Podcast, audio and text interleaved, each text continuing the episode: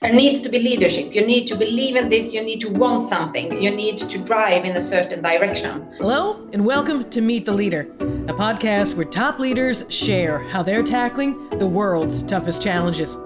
Today's leader, Anna Borg. She's the first ever female CEO of Swedish energy company Vattenfall, company looking to make a fossil fuel free reality possible within a generation. She'll talk about her frameworks for making change happen and how leaders can stay competitive in the process.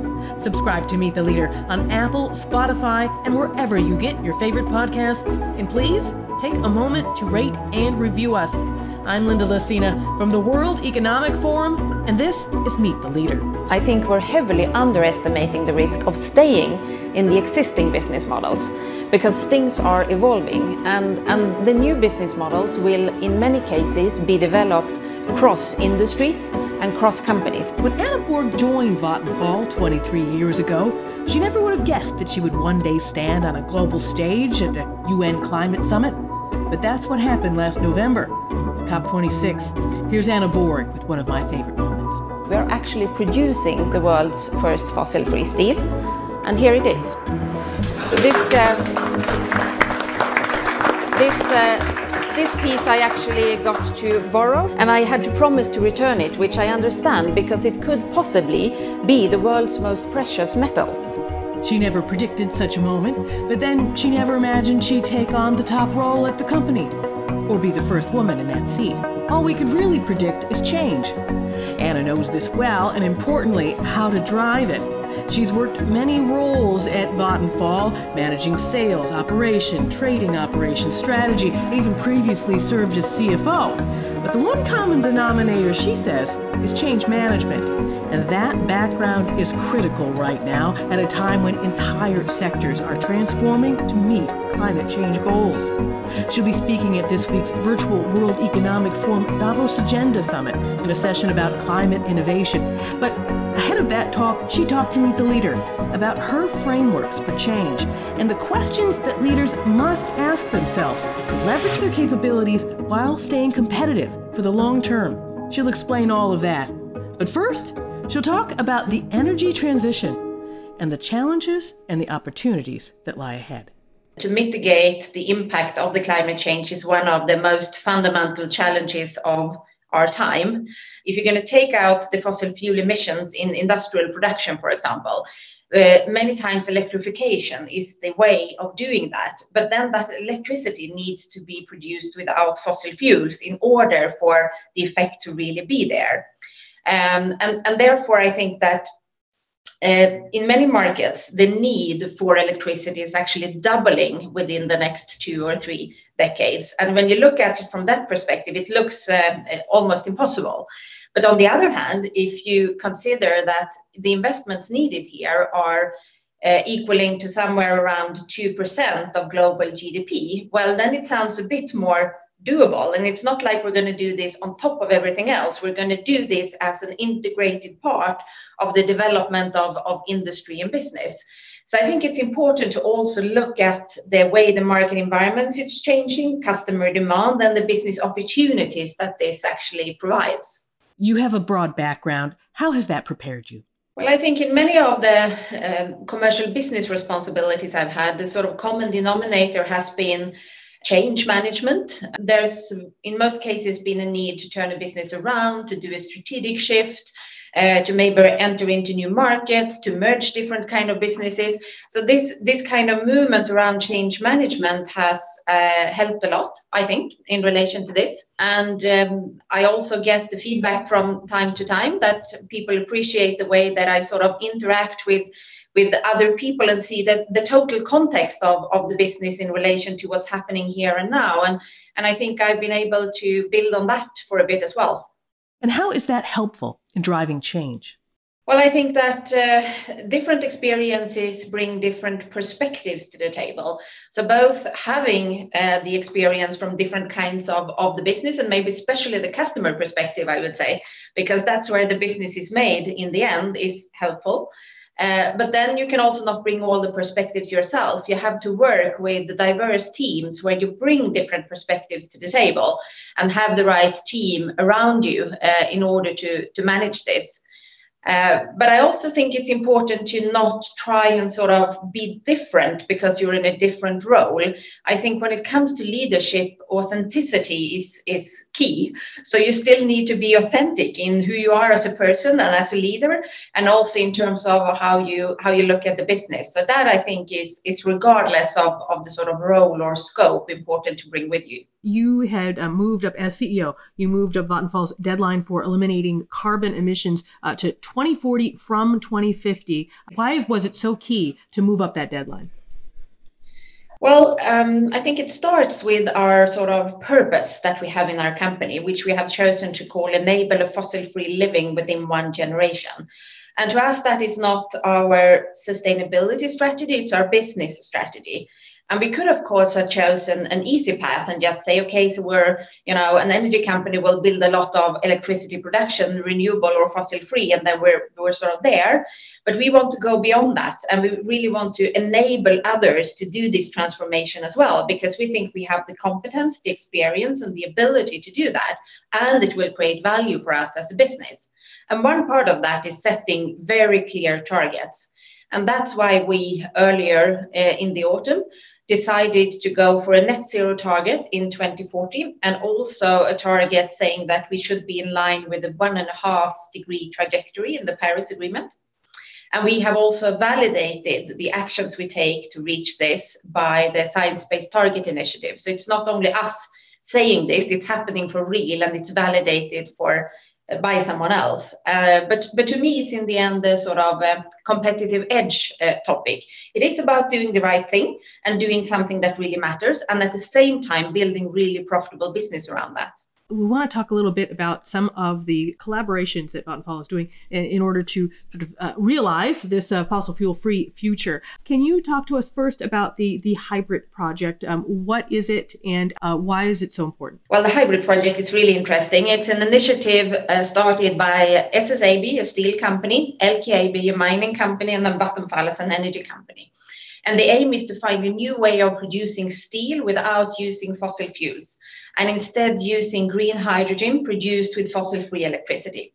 And this would basically take out the CO2 emissions in the steelmaking process. And since that constitutes 7% of the world's total CO2 emission, this is huge potential. Um, and it is working. You know, uh, we started out a few years ago. Um, a lot of hesitation in the world around us. Is this really going to be possible? Is it just an R and D project, etc.? But we have the pilot plant up and running, and um, uh, late last year, uh, SSAB, the steel company, produced the first fossil-free steel.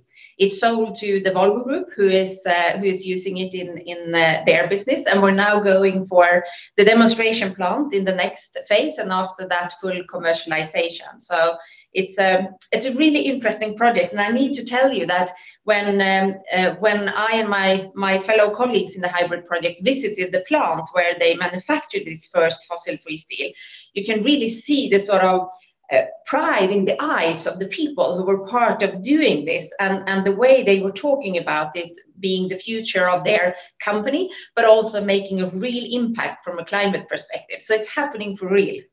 What was that like to walk around the plant and see all that firsthand? it's amazing.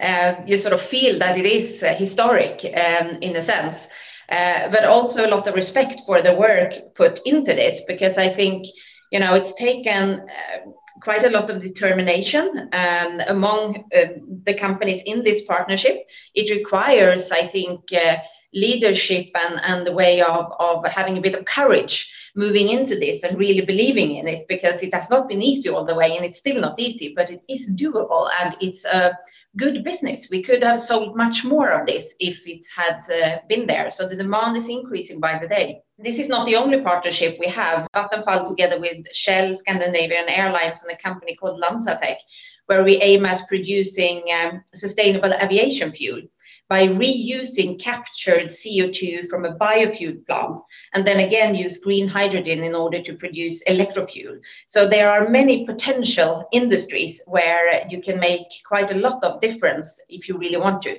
Vattenfall also has joined the First Movers Coalition. Can you talk a bit about what that is and why it was important for Vattenfall to join it?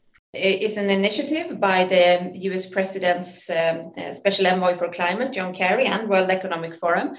Uh, with the ambition to uh, increase the demand for sustainable uh, products and services in hard to abate sectors. And Vattenfall is one of the founding members. And I really believe in this initiative because it has the potential uh, to really sort of move innovation, new technologies uh, forward much faster and build business models uh, around this. So I'm, I'm quite excited and it has started well, I think. And I, and I think what's also sort of interesting about the First Movers Coalition is that um, in part they're sort of uh, creating incentives throughout the value chain how important is it to sort of create these incentives so that we can scale change? Well, I think it reduces risk to some extent, and that is important when it comes to transforming a business or moving into new business models. So, from that perspective, I really believe in this initiative because it's business for real. It's not just ambitions or targets or sort of rules and frameworks. It's it's uh, committing to uh, a demand of products and services which enables the innovators and the producers to really commercialize their technology sooner than what would have been the case uh, otherwise. So I think it, it makes a lot of difference. Uh, there is no shortage of coalitions and partnerships and, and things for the climate where people are kind of working together. But how do we make them effective? Well, first of all, I think you need to really believe that this is, you know, part of where you want to take your business going forward uh, as a leader. And secondly, you need to have a bit of courage in order to really go for something like one of these partnerships. And then it comes down to hard work uh, in order to make sure that the technology works, that the business model works, and that you also can look at the, uh, the whole, the total value chain. I think that was very important in this case because if you look at the value chains the way they used to do, you get limited in your way of thinking and maybe also start dividing the pie before there is a pie to divide. Uh, so to really look at the business end to end, work collaboratively uh, around that and how to make that work and, and be sort of ready to work out the hurdles on the way because they will be there. That that's probably a combination of aspects that are important. You, have said um, in in uh, past interviews that it is challenging to be early with innovation, but that it is devastating to be late. Uh, can you give us a little bit um, more on that and paint a picture about what might happen if companies are really too late with their innovation and with their sustainability efforts? Well, I think in the, the development we see right now, um, a lot of things are changing. The market fundamentals are changing, the market environment is changing, and the customer demand is changing. And I think there is a tendency to sort of underestimate the risk of not acting. We talk a lot about the risk of transforming and moving into new technologies, etc. Yes, absolutely. But what about the risk of not acting and ending up in a situation where you are too late with the new innovations and the new business models in order to be competitive, or worst case, even irrelevant? Um, and I think it's human in a way to sort of um, not consider as is as risky as something in the future. But but it's uh, really important to look at this from from the sort of dramatic shift or point of view of the shift that we are in. So to me, it seems much more risky to not act than what it is to act. But yes, you know, that's why we are there as business leaders. We take risk all the time and we manage that. And this is not different from that perspective. I, I think also just the use of the word devastating. I think that that helps people sort of see a different reality. It's very difficult for people to imagine something that they've never experienced or that they've never seen. How, how important is it to sort of aid in that imagination work? It's quite important uh, for all of us uh, because. Uh, it's it's so huge and it also impacts all parts of society. And sometimes it's difficult to sort of imagine what that could look like. So to visualize that in in different ways i think helps to spark this innovation and the thoughts around okay so what does this really mean for my business then? If this is new reality what would i have to do in order to be competitive in that reality so this kind of scenarios or, or storytelling i think is important in order to to uh, be able to think in in the sense of what if and what do i need to do with my business then you are going to be speaking at the Davos Agenda Week on a panel on uh, uh, scaling climate innovation. In in your opinion, what is key to scaling climate innovation that you know people might overlook? To some extent, it's it's the same uh, drivers as for the individual projects, like when we talked about the HYBRIT project, for example, there needs to be leadership. You need to believe in this, you need to want something, you need to drive in a certain direction. Um, and then you really need to find these collaborative ways of looking at new business models because they will not look the same as they used to do. So find the right kind of partners to work with in order to develop these new business models. And then be prepared that it's going to be a bit a bit bumpy, but it's going to be very rewarding as well because the demand is to a large extent already there and it's increasing by the day. And that that's sort of a chance of doing something that is both good in general for, for the environment and the world we live in, and that will be really good business uh, in the long run as well. So I think to keep the holistic perspective and the very specific business focus at the same time is key. One of my colleagues chatted with you in September, and you mentioned that uh, it's a transformative time, uh, but it's also really, really key for companies during this transformative time to consider what they are transforming into. Um, and uh, as a leader, you know, what questions do you think leaders should be asking themselves as they consider what they're transforming into uh, and considering their capabilities, etc.? Well, I think the first question to think about is so what kind of company uh, should I lead and develop uh, and sort of transform into? Um, and, and, and what kind of company would I like to leave to the next generation of, of owners, employees, and customers? Uh, that's the first point to have a vision uh, and the purpose that is clear. Then, secondly, I think it's really important to look at the reality around you and really dare to see the re- reality the way it is, not the way you wish it was or the way it used to be, but the way it actually is and, and think about so what's the implications then? What then what do i need to do? And that's not a one time exercise. You need to do that continuously because reality keeps uh, keeps changing. And then i think the third question is so what what kind of, of people and colleagues do i need in order to succeed in this uh, purpose and, and the vision that i have uh, because you need the right team for the right task. Uh, and you can never do or be good at everything yourself. You need to have a, a team that is complementary to what you are good at and also good for the entire uh, business. So that would be the third one. The fourth one, um, which is just as important, I think, is to ask yourself so, how do I ensure that I get relevant feedback? Uh, feedback on this vision and purpose that I set up, the way we're moving towards it, and also the way that I'm as a leader is is sort of driving this. Uh, in order to all the time make sure you know what's what's going on, what's happening, how are things being perceived, do I need to adjust somewhere, um, and to get that kind of straight ahead and, and quite honest feedback, I think is important. Uh, sometimes it's not the nicest thing to be nice. Sometimes the nicest thing is to be clear, open, transparent. And that's also what you should base your decision making on. What do you think is really key to making sure people feel comfortable giving that honest feedback? Well, I think the first thing is to ask for it and be clear that you that you want this um, and that you're open for it. And the second thing is to show that in reality. So when when someone then gives you feedback, be sure to you know thank them for the feedback and really sort of uh, think about and reflect upon what what that feedback is It doesn't mean that you will will do exactly as other people tell you to do because it's still as a, as a leader you are responsible and you need to make the decisions in the end uh, but if you really want this open and honest feedback you need to ask for it and you need to show that you uh, appreciate it as well and, and nurture sort of a culture where that is respected one piece of feedback that I get sometimes is that I'm uh, a bit too fast.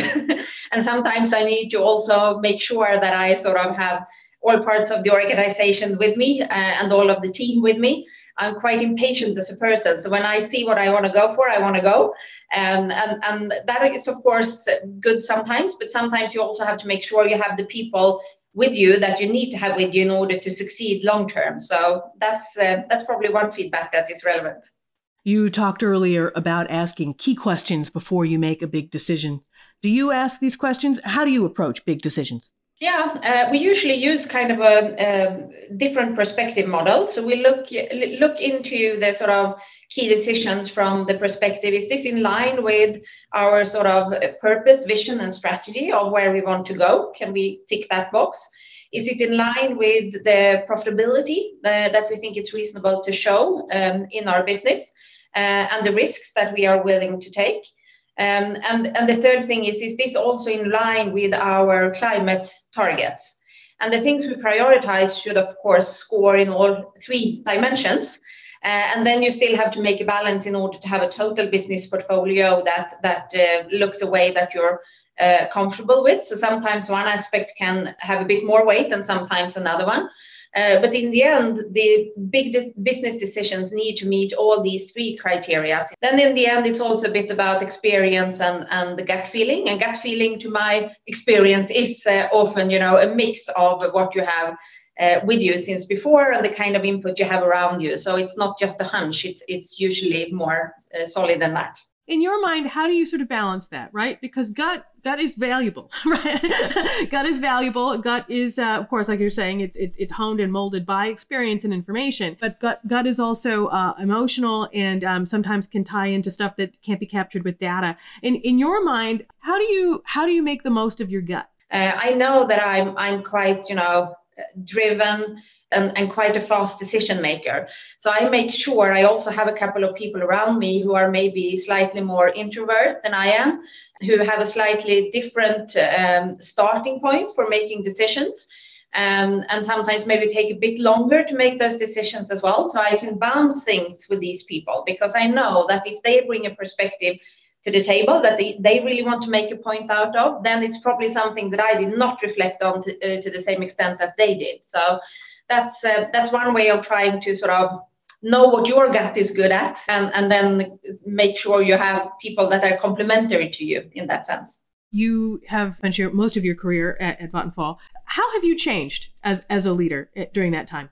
Well, I think in in some aspects I've changed. I've uh, hopefully matured uh, a bit. I have more experience. I, have seen and worked in uh, many more parts of, of business life than I had at, at that point in time. I think I also have learned to prioritize to a different extent, uh, maybe not to do everything at once or run at everything, but rather focus on the things that are really important. Uh, also work more through others rather than, than uh, what I did in the beginning.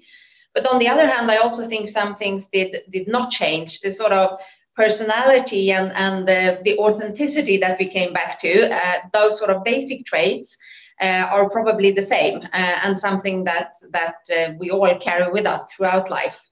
You said you like to move quickly and you use the word impatience. But I think there's another word for that, which is excitement. And a lot of times, impatience is really driven by excitement, by that momentum. What is your take on the importance of excitement in momentum? No, but I think you're I think you're right. And I think that something something that has not changed is that I've always been a quite curious person. I like to learn new things, to find out new things, regardless if it's a place I'm visiting uh, or I really enjoy reading books about all different kind of subjects.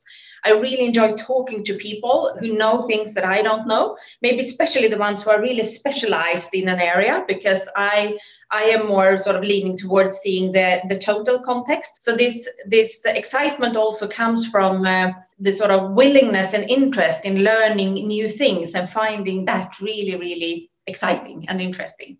You are the first woman to run Vattenfall, and just in general, there's not too many women in leadership positions uh, in the energy sector. Um, I have a little statistic here on my notes. It says it's about one in 10 leadership jobs in the sector are, are held by women. And uh, there's a bunch of efforts in place to change this. But in your mind, what else needs to happen between now and the rest of time to make sure that there are more women in energy leadership roles? One, one sort of key uh, issue here is to work in a structured way with diversity and inclusion uh, in order to get different aspects to the table because that will make your business better. And that goes regardless if we talk about um, gender or if we talk about other aspects of diversity. But if we if we talk about male and female managers specifically i think it's it's just as hard and just as easy as any other kind of business target. If you really want a more of a mix in order to make better business results, then you need to make sure you focus on that and deliver on that. Set the target, follow the target up, make sure you act just like any sort of management task you do as a manager. And it comes down to the ones making the decision in the end. So, me as a CEO, when I'm recruiting, or when the chairman of the board uh, is, is recruiting. So, whoever is the one making the decisions in the end actually has the power to change that. And it's not more difficult or easy than any other kind of target that you want to fulfill. Decide that you want it, set the target, act upon it, and follow up, and it will happen. Um, you mentioned that in a lot of the roles that you've had, there's been a big transformation that has been expected of you. They've been a change management role. Um, uh, beyond what you've already told us with the frameworks and with the questions people should ask, what's the first thing you're thinking about when you're approaching a big a big uh, change management situation? Well, I think the first thing I do is to try and take a deeper breath and sort of look at it from a distance, uh, because it's easy to uh, get caught in one aspect of it, or m- many times you're also in a hurry uh, when you need to make changes or or uh, move in in that sense.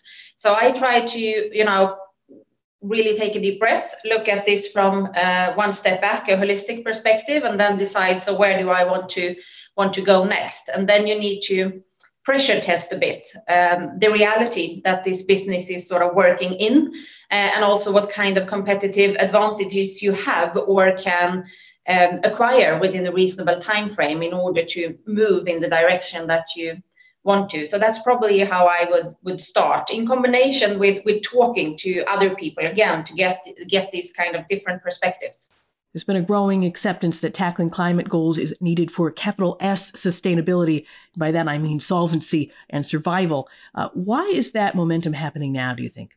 Well, I think first of all, it's important to have respect for the fact that, that the situation is quite different in different parts of the world.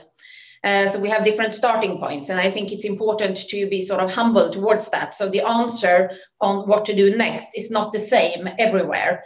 Uh, and I think that's important to recognize. This will happen at a different pace in different parts of the world. And, and some parts of, of the world or industries will have to take a larger responsibility in the beginning than others. Uh, but, but if we leave that um, aside for a little while, I think that what, it, what is happening, especially if you look at, at Europe and, and the large part of the Western world, is that apart from these um, evident increased need to mitigate climate change. If you look at the IPCC report, for, for example, the latest one, uh, we also see increased targets and ambitions from uh, governments and institutions. But we see a lot of technology development around these sustainable technologies that provides opportunities that were not there before. We see the customer demand uh, shifting quite rapidly, actually, uh, so it, it's starting to be difficult in some parts of the world to sell a product or service that has a too high CO2 footprint. In um, some parts of the world, there's also a price for emitting CO2 that has been detrimental, I think, to the development, especially in Europe, where there is a traded market for CO2, because it shifts the relative competitiveness between fossil and non fossil technologies, but it also drives uh, innovation. And last but not least, you can see that the capital markets have started to regard fossil fuels as high risk, which means that they are either not willing to fund it or you will have to pay more in order to fund it. And, and all of these dynamics are sort of work, working interlinked. Uh, and I think that is what has sort of put this snowball in motion and which makes it very relevant to look into your business and your market environment and see so what does the new reality look like really? uh, if you hadn't been uh, in on your career path, you've said that uh, you might have been a, a, writer. Tell me a little bit about that and what was compelling uh, about that uh, that that potential uh, line of work for you. Should you have taken it on? I think I always liked stories, and I read a lot. I still do, but I also read a lot when I was, you know, growing up.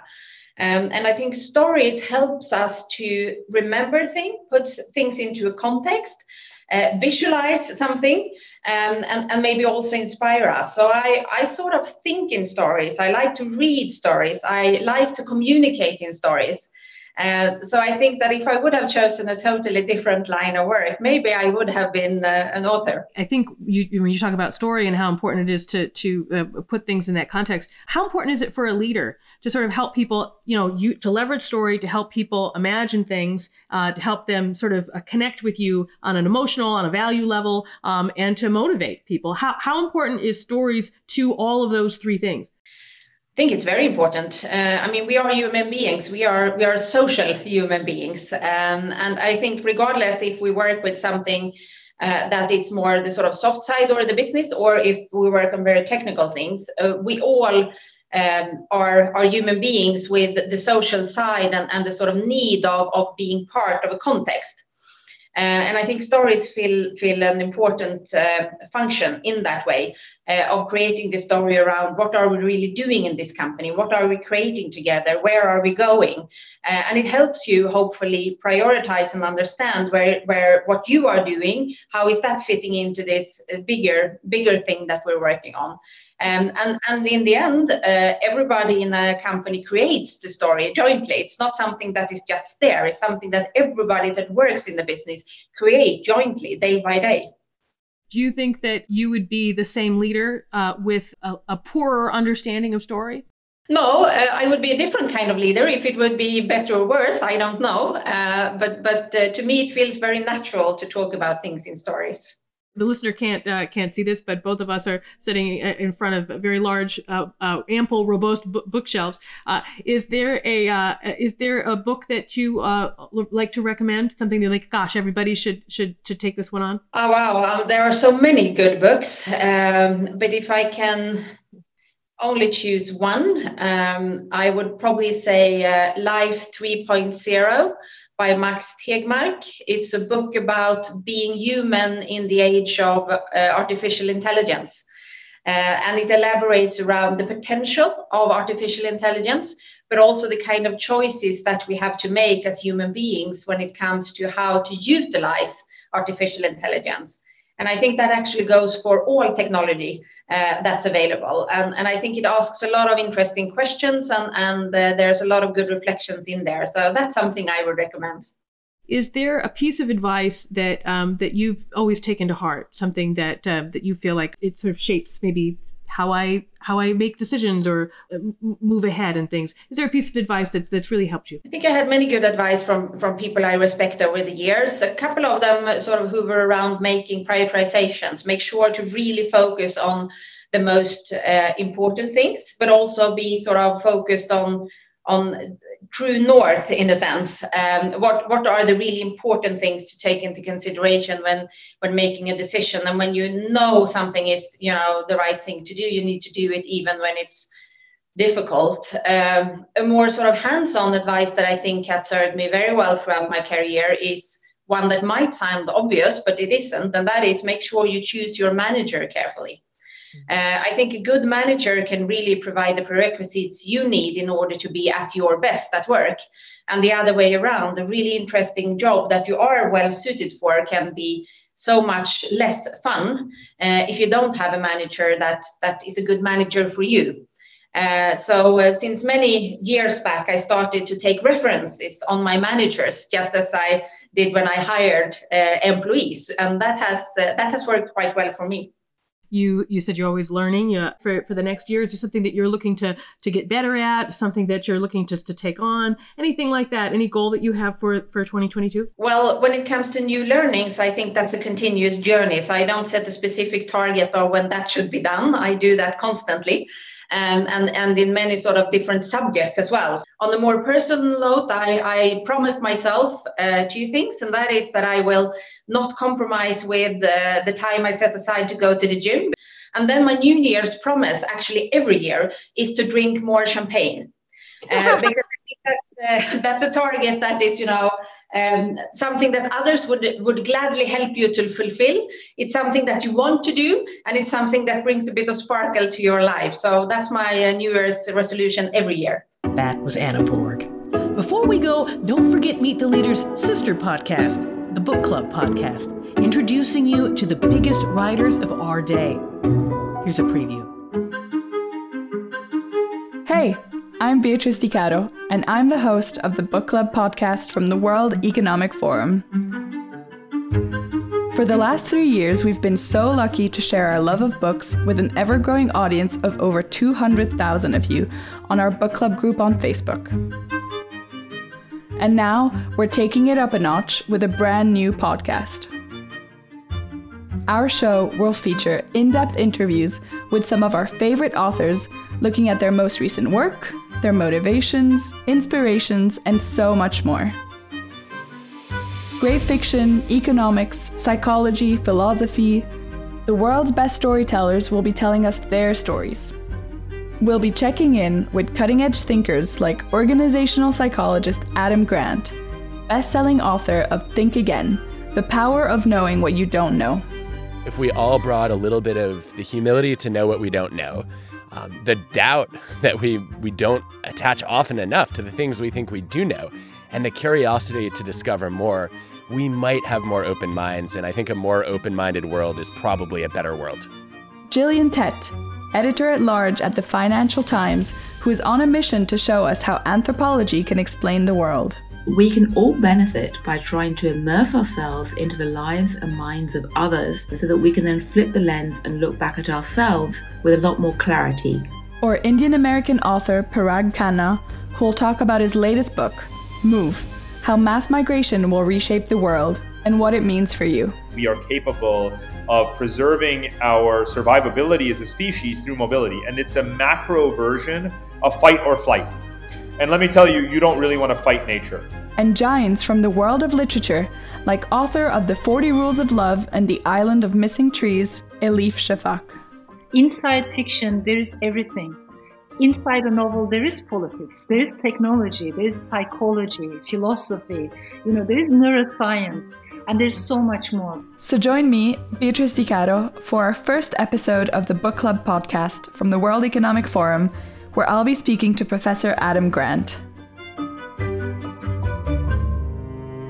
Subscribe wherever you get your podcasts to make sure you don't miss it when it lands. That was my colleague Beatrice Di Caro with a sampling of the Book Club podcast. Find episodes of that and meet the leader at wef.ch slash podcasts. That's it for me. This episode of Meet the Leader was produced and presented by me, with studio production by Gareth Nolan. My thanks go out to him and this week's guest, Anna Borg. And thanks to you for listening.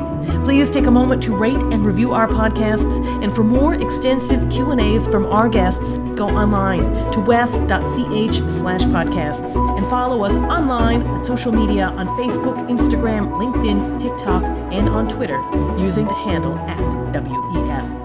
That's it for now. I'm Linda Lacina from the World Economic Forum. Have a great day.